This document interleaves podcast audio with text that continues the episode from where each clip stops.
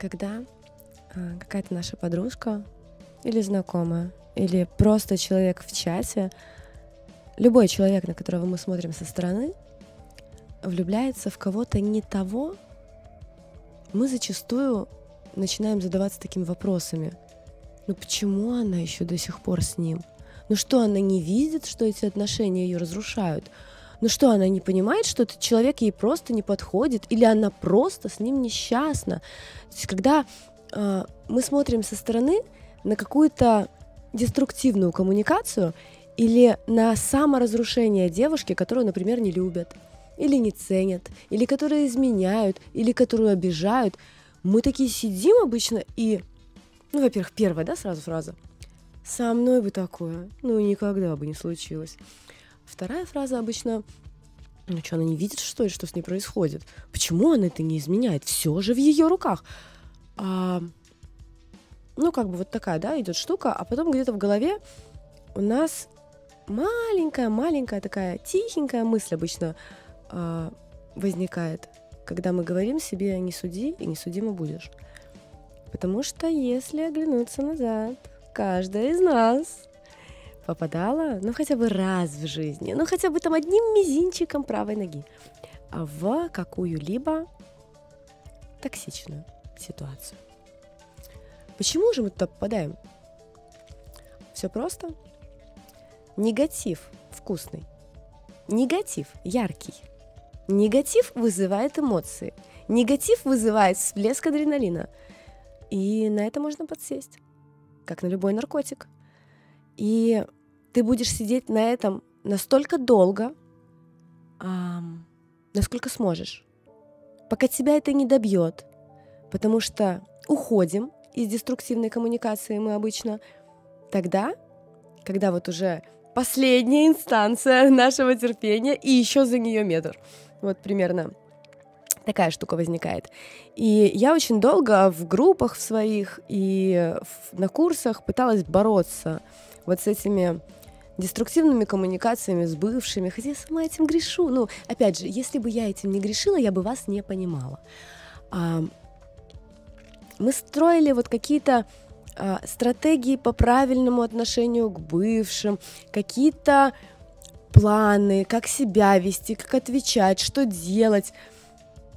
И немножечко забыли с вами одну простую вещь.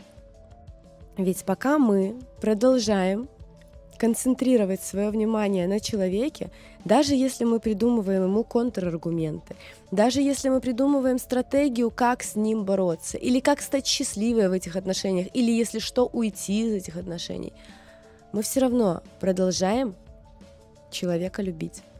До тех пор, пока мы думаем о нем. А если мы еще стратегически о нем думаем, если мы задаемся вопросами как, что, где, продолжаем влюбляться.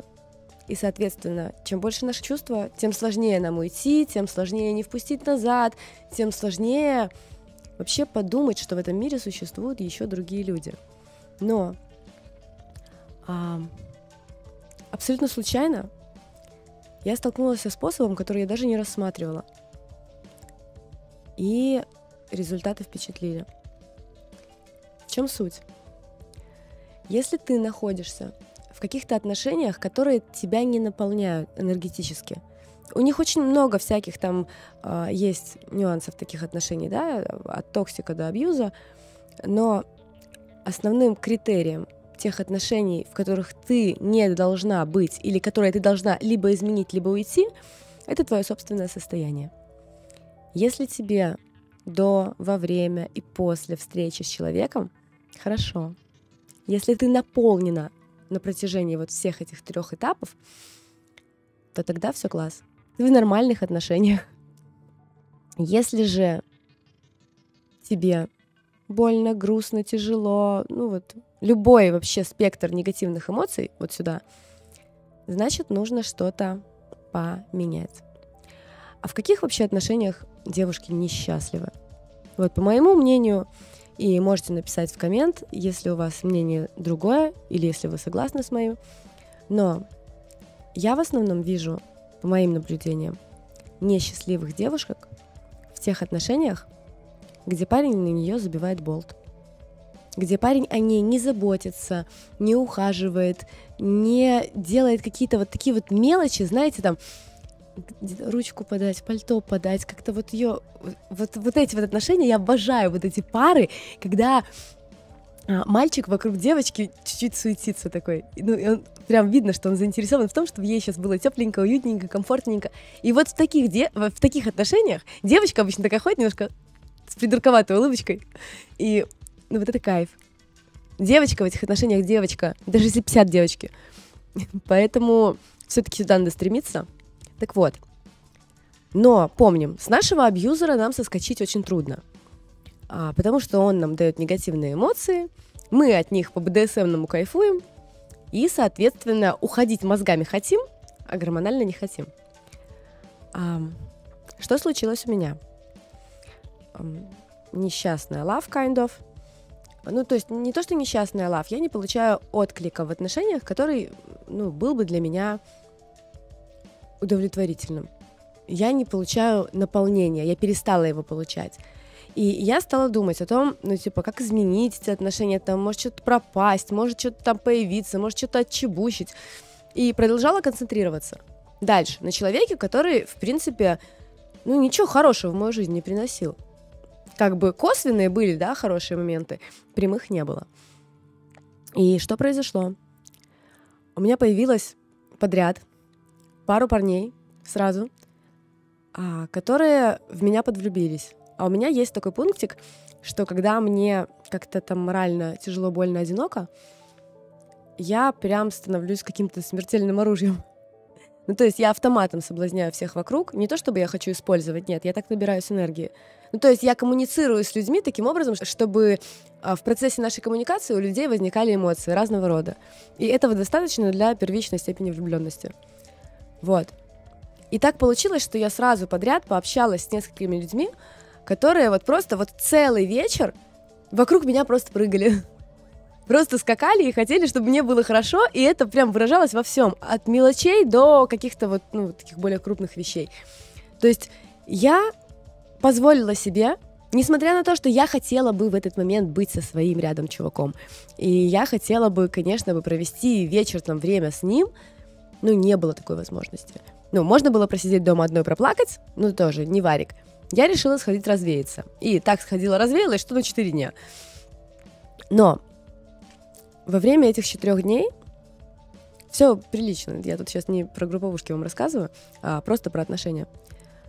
Во время этих четырех дней, вот когда несколько человек подряд, или даже одного человека достаточно, который окружит тебя ощущением, что ему не все равно, как тебе сейчас, физически, морально, да как угодно – ты перезагружаешься. И вот сейчас я смотрю на свои, простите, пиздострадания.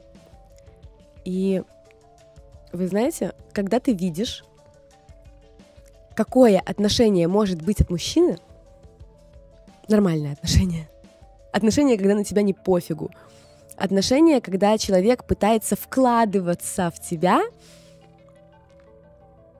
ну, вообще вот всеми своими возможными ресурсами здесь сейчас.